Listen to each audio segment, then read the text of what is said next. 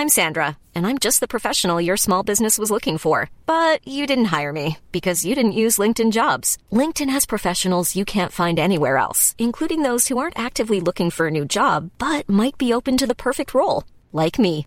In a given month, over 70% of LinkedIn users don't visit other leading job sites. So if you're not looking on LinkedIn, you'll miss out on great candidates like Sandra. Start hiring professionals like a professional. Post your free job on linkedin.com slash people today. Do you know a student getting ready to go to college? Or are you looking at going back to school yourself? The Woodward Hines Education Foundation and the Get to College program help more Mississippians get to and through college to get certificates and degrees that lead to meaningful employment. They offer free college planning advice, including hands on FAFSA completion assistance through in person or virtual appointments. Visit gettocollege.org to learn more.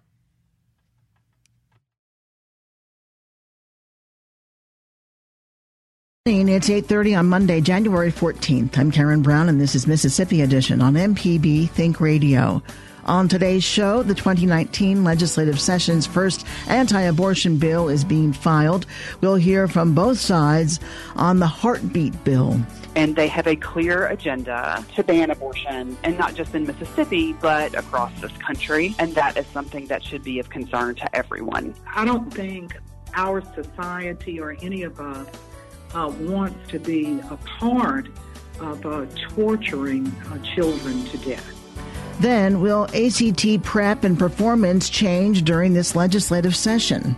And an advocacy organization is urging motorists to ensure all passengers buckle up. That's all coming up. This is Mississippi Edition on MPB Think Radio.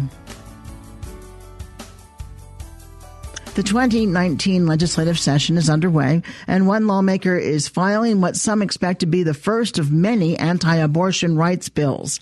Republican Senator Angela Hill of Picayune is sponsoring legislation that could prohibit abortion services where, where there's a detectable heartbeat. Hill says this isn't the first time she's sponsored a similar bill. It's important because as a country, as a state, and as a people, how we treat our unborn children says a lot about who we are. And especially once that baby has a heartbeat, I don't see how anybody can deny that that baby is a person. And the Declaration of Independence says that we are endowed by our Creator with unalienable rights, and among those are life, liberty, and the pursuit of happiness. And I just don't see how the argument can be made that once that baby has a heartbeat, that it's not endowed by its creator with those same unalienable rights of life, liberty, and the pursuit of happiness. Abortion rights advocates say such bills are unconstitutional since many women are unaware of pregnancy until after a heartbeat is detected. Felicia Brown Williams is the Mississippi director of Planned Parenthood Southeast Advocates.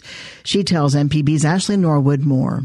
Planned Parenthood believes that no one can make a decision for um, a person who's pregnant to uh, decide what option is best for them except that person, and especially not a state legislator. It appears that there may be uh, new legislation proposed about abortions uh, if you know anything about that, I, I, definitely want to talk to you a little bit about it and what your opinion might sure. be. So, we currently have a 15 week abortion ban that was passed by the legislature in 2018. Uh, that uh, piece of legislation, as soon as it received the governor's signature, was litigated immediately by the Jackson Women's Health Organization. Um, because they had a patient who it would have impacted the following day. So they moved very quickly to ensure that uh, their patient was able to receive their constitutionally protected health services.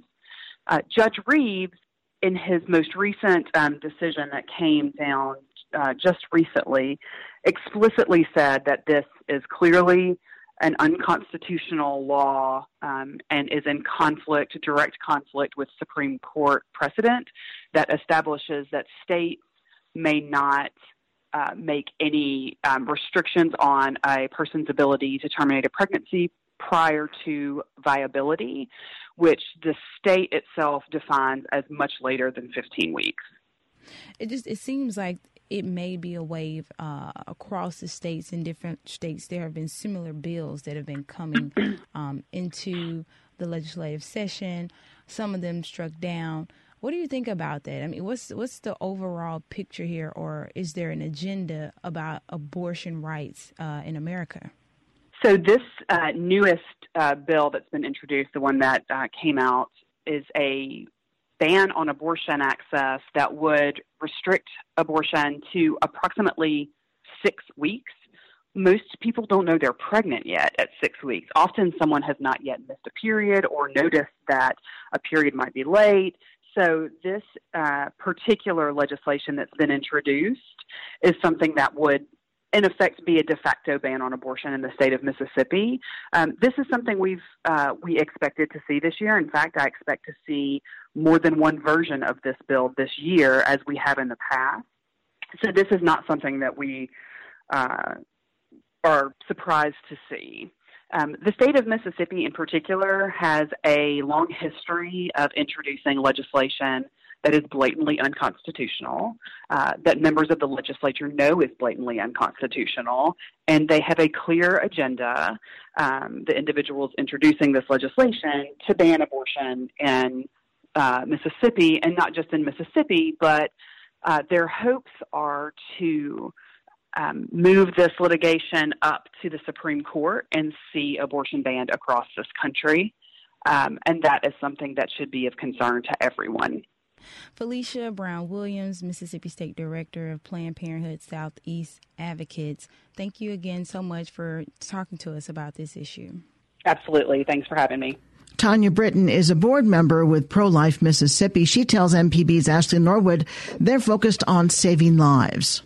Well, uh, you know, scientifically, we refer to a, uh, an unborn child at that age as a fetus, and that's fine. You know, I'm not going to quibble over, um, you know, whether you want to use that term or another.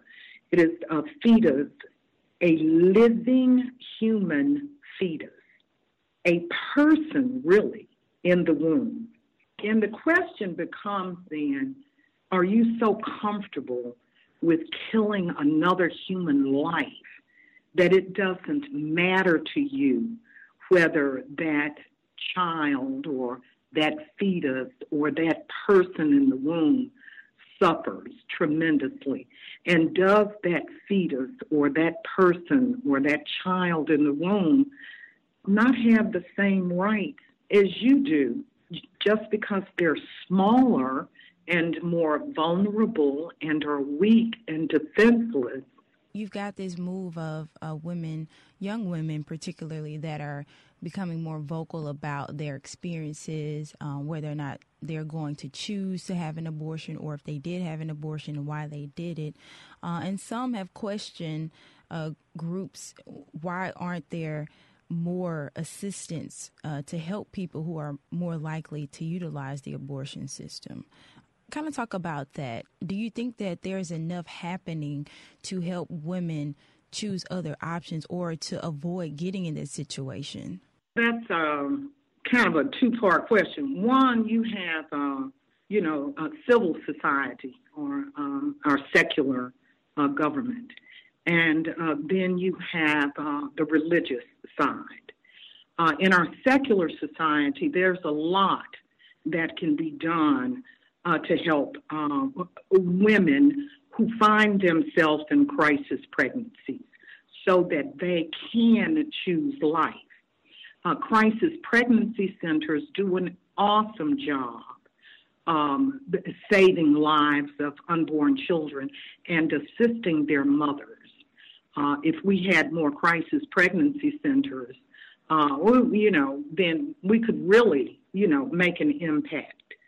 Uh, the other thing is that money uh, that is going to sustain uh, birth control and uh, abortion in our state, even though uh, Medicaid dollars are not spent directly on abortion uh, in the state of Mississippi. but that money um, is being diverted from true health care and that's what we need to do. We need to look at our primary health care centers that we have all over the state, federally qualified clinics. Can they expand their role They already have social workers. Can they expand their role and do more to support young mothers or mothers who find themselves in a crisis pregnancy? Then I think the churches in our state have failed to teach the truth, the objective truth about abortion from a biblical standpoint. And even if they didn't do it from a biblical standpoint, uh, certainly from an ethical standpoint, from both the church and uh, from um, from civil society, uh, that it is just unethical uh, to uh, take the life of another human being, especially someone who is so innocent and vulnerable. All right, Tanya Britton with Pro Life Mississippi. Thank you again. Okay. A federal judge recently struck down a 15 week abortion ban in Mississippi. The Attorney General's office says they are working on the appeal. To see our team's updates throughout the day, follow MPB News on Twitter. Coming up, will ACT prep and performance change during this legislative session? This is Mississippi Edition on MPB Think Radio. MPB listeners pay attention to quality. They look for quality in their work and their daily lives. If your business cares about quality customers, look to MPB. Go to mpbonline.org/underwriting for more information. This is Mississippi Edition on MPB Think Radio. I'm Karen Brown. Complaints about Mississippi students being required to take too many tests has one lawmaker looking to change the graduation requirement.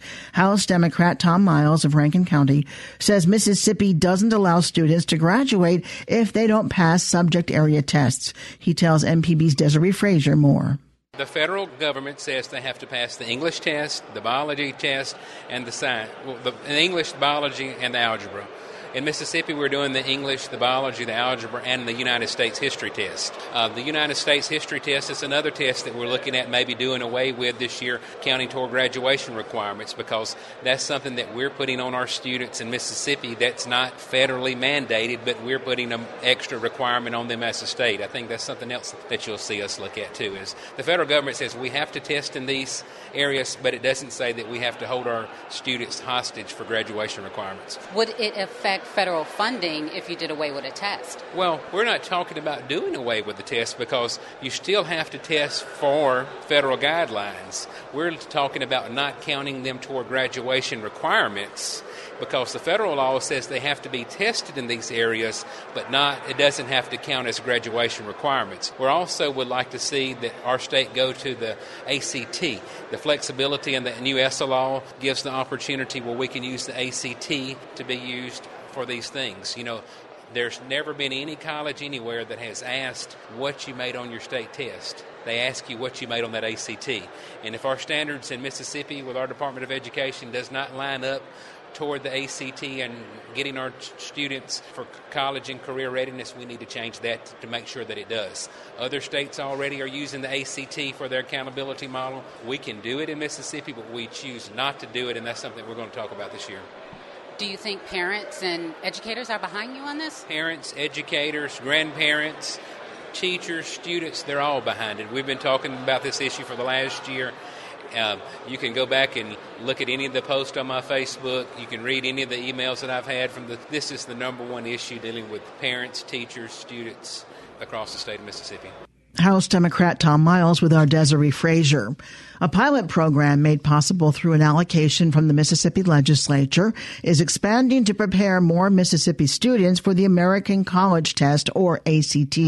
Jumpstart Test Prep will be offered in 15 Mississippi high schools to prepare juniors for the state administered February 2019 ACT test. Working with the Mississippi Department of Education's Office of Secondary Education, the goal of the pilot program is to help selected high schools improve ACT composite math subscore averages. Shay Walker is CEO of Jumpstart, and he tells us more. This is uh, developed by a 55 year educator um, who has been involved in ACT prep for 40 years. So, over the course of that time, she's helped thousands of students uh, do their best on the ACT. And what we've created is unique in the sense our, our method is video based. It's um, but it's different than Khan Academy or anything that you might be kind of thinking about. her method is to review the the content and then, for example, in math, work example problems alongside the students so that they're following along in the workbook as we work examples and kind of getting the hang of of what we're what we just covered, and then we challenge them with a, a in the case of math a one minute timer so that students know at the at the end of the module they know how long a minute is for one thing, and that helps them with time management on the test. So those are big components of of what we're doing. So, what kind of time will a student spend on the test prep? For math, our program is 20 modules in length. Each module is about 35 minutes long, and uh, they average that, that length. I think the longest is about 42.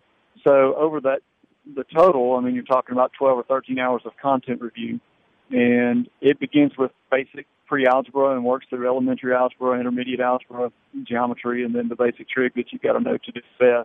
And I've, I've got to tell you, you know, this this is kind of how this started. When I found Dot McClendon, I mean, she helped my daughter uh, in a very short period of time go from a 24 to a 27 on her composite score. And you know, when I asked my daughter, "What in the heck did y'all cover in that short period of time that could make that kind of difference?" and she had actually moved five points in math, five in science, three in English, three in reading over her her best prior scores in those sections. And the next words out of her mouth was, "Dad, she started reviewing things I hadn't seen since the eighth grade." And it let me know then that the content that my senior was being tested on by the ACT was really so far down the line from when she actually learned it in school that there was no way for her to do her best on the test without a complete review. So that's that's what we offer. Is uh, if you're going into battle on this test, it, it pays to spend a few hours uh, in prep. Now, tell us about the state-sponsored pilot program, and this is involving Jumpstart and math. Well, we sold this to um, I don't know. I, I guess our first year out was a couple of years ago, and the improvement data that we saw from those schools uh, made its way to the legislature, and uh, the, the, the teacher feedback, the student feedback, the improvement that was demonstrated across the board was something they got they took interest in, and they appropriated some money in the last education bill to implement our complete math prep, complete ACT prep for other schools in the state, and with a specific request that we implement it in more underperforming schools, uh, schools that perform below the state average and uh, at or below the state average. So wound up being um, 15 schools involved in the pilot. We had probably 120 or so schools apply for the pilot, and uh, 15 were awarded that's about 1,700 juniors. As you know, in this state, all juniors take, take the ACT in February. I think the test date this year is February the 20th. So um, this program is designed to be a review of the math content for the ACT uh, prior to that test date. Let me ask you about uh, this. Uh, Tom Miles is a Democratic representative from Rankin County, and he wants to change the requirement for graduation. That would eliminate the rule that says students can't graduate if they don't pass subject area tests. These are required tests by the federal government. Do you have an opinion about that? Do you think the ACT should be the standardized test for all students, or what do you think? The ACT has been around since the 50s, and its purpose is to determine college and career readiness and it wants to assess your ability before you enter that that learning environment and and pr- try to predict by that number your your success. You know, are you going to be successful? And these days, so much is tied to it. I mean, so many schools have an entrance requirement of of a number, and uh, you need to achieve that number. You're not coming in, and if you reach high enough, you can get, uh, as you know, scholarships or partial partial scholarships all the way up to full free, you know, free ride and even being paid to go to college. So it pays to do well on this test. And all I'm saying is that our state is one of 18 that that mandate all juniors take the ACT, and that's a that's a blessing. That's a that's a gift to all of our juniors because many states don't offer that, and that means that many of them will never have the opportunity to even attempt the ACT, which is the barrier to go to college. You've got to cross it, or you're you're not going. So it's it's opening the door out of poverty for folks that wouldn't have the fee to pay for the ACT or the internet to register for it or the graphing calculator needed to you know perform their best. I mean all that all that's been paid for by the state. But now it's what I'm finding when I go to schools is that how we prepare for the exam is across the board. And many schools without a real formal plan about how they do get their students ready for the ACT. And that's primarily the result of it only being mandated a couple of years ago. And just really hadn't been a whole lot of thought put into um, what is the best way to get them prepared. So we do hope that this program um, is embraced by the pilot schools as well as you know other schools that are um, looking to prepare their students to do their best. Shay Walker so, is the founder and CEO of Jumpstart Test Prep. Shay, thank you very much for being with us. Great, thank you, Karen. To learn more about the program, visit jumpstarttestprep.com. Coming up, an advocacy organization is urging motorists to ensure all passengers buckle up. This is Mississippi Edition on MPB Think Radio. Support for MPB comes from the University of Mississippi School of Education with 100% online master's or specialist degrees in fields like teaching, leadership, higher education, and more. More information at rebelteacher.com. This is Mississippi Edition on MPB Think Radio. I'm Karen Brown. Safety advocates are urging Mississippi motorists to travel safely.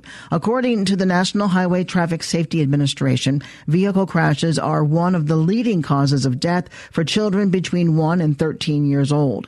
They estimate that in 2015, seatbelts saved the lives of 13,941 children ages 5 and older, while child restraint systems were responsible for saving another 266 children under age 5. Gloria Del Castillo is a child passenger safety expert and community engagement specialist for safety program Buckle Up for Life. She tells us more. Right now, motor vehicle crashes are one of the leading causes of death among children in the United States. And that is why Buckle Up for Life here at Cincinnati Children's and Toyota, we're trying to educate parents on the importance of wearing seat belts and using car seats. I mean, it seems pretty simple. A car seat, you put your child in it, but apparently people are putting their child in incorrectly or the car seats going into the car incorrectly? So that's right. There's a lot of misuses associated um, with car seats. Some of the misuses that we see have to do with not installing the car seat securely in the vehicle and also not placing the harness properly on top of the child when they secure that child into the car seat. So what we as parents is that once you have buckled the child in the car seat, pinch the car seat strap near the shoulder. If you can pinch a wrinkle in the fabric, you need to tighten the strap until it's snug. Then you need to grab the car seat at the bottom where it attaches to the vehicle and tug from side to side and front to back. If the seat moves more than an inch in either direction, then you need to tighten it as children grow older, they don't necessarily need all of that restraint. What kind of caution do you recommend? You know, there's different stages of child passenger safety, and um, first the children will go rear facing, correct, up until, you know, for as long as possible, up until they reach the limitations in height and weight placed by the car seat manufacturer. Then they will be able to go forward facing for a while, and after they outgrown their forward facing seat, which ends up being around five or six years of age, they need to go in a booster seat. And children should remain in that booster seat until they are four foot nine inches tall. So they're going to be in some kind of safety restraint for a long time. Can car seats expire? Car seats do have an expiration date, so manufacturers have placed a label it is mandatory for them to place a label in the side or the back of the car seat that states the manufacture date and the expiration date. What else do you recommend for safety? We want parents to make sure that everything is safe, even those things that are not necessarily people in the vehicle because everything that is loose in a vehicle can become a projectile. So we like to ask people to secure everything, whether suitcases or pots or gifts or anything they maybe carry on their vehicle, they need to secure it so it doesn't fly and hit someone in case there's a panic stop or something worse. Gloria, where can people go to find more information? For more information, go to buckleup4life.org. We have great resources there for caregivers. Gloria Del Castillo is a child passenger safety expert at Cincinnati Children's and senior specialist of community engagement for Buckle Up for Life. Gloria, thank you very much for being with us. Oh, thank you so much, Ken. Hear this conversation again whenever you want by subscribing to our podcast. Just search for Mississippi Edition in iTunes, Google Play, Stitcher, or your favorite podcasting app. Stay tuned to MPB Think Radio for a full slate of Mississippi based programs all morning long. Coming up at 9 o'clock, it's Deep South Dining. Then at 10, it's Now You're Talking. And at 11, stay tuned for Southern Remedy, Healthy and Fit. I'm Karen Brown. Join us again tomorrow morning at 8:30 for the next Mississippi edition, only on MPB Think Radio.